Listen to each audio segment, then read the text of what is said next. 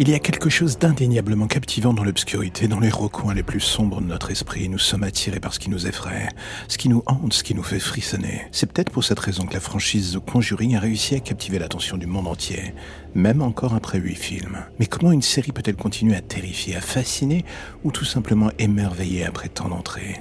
J'ai envie de vous dire, c'est ce que nous allons essayer de voir. Alors entrons dans l'univers de The Nun numéro 2. Huit films plus tard, alors que d'autres franchises montrent des signes d'essoufflement, The Conjuring se tient fièrement comme le titan de l'horreur qu'il est, ayant amassé un impressionnant pactole de 2,1 milliards de dollars au box-office. Mais ce n'est pas seulement une question d'argent, c'est une question de frisson, de suspense et de la capacité à nous faire sursauter dans nos sièges. The Nun 2 n'est pas simplement une suite, c'est une affirmation, une affirmation que l'horreur, lorsqu'elle est bien faite, peut être à la fois terrifiante et profondément engageante.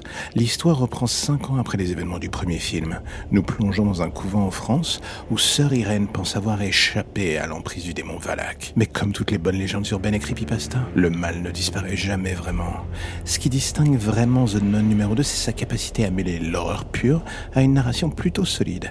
Akela Cooper, avec l'aide de Ian Goldberg et de Richard Nyang, a tissé une toile d'horreur qui attire le spectateur dans son emprise.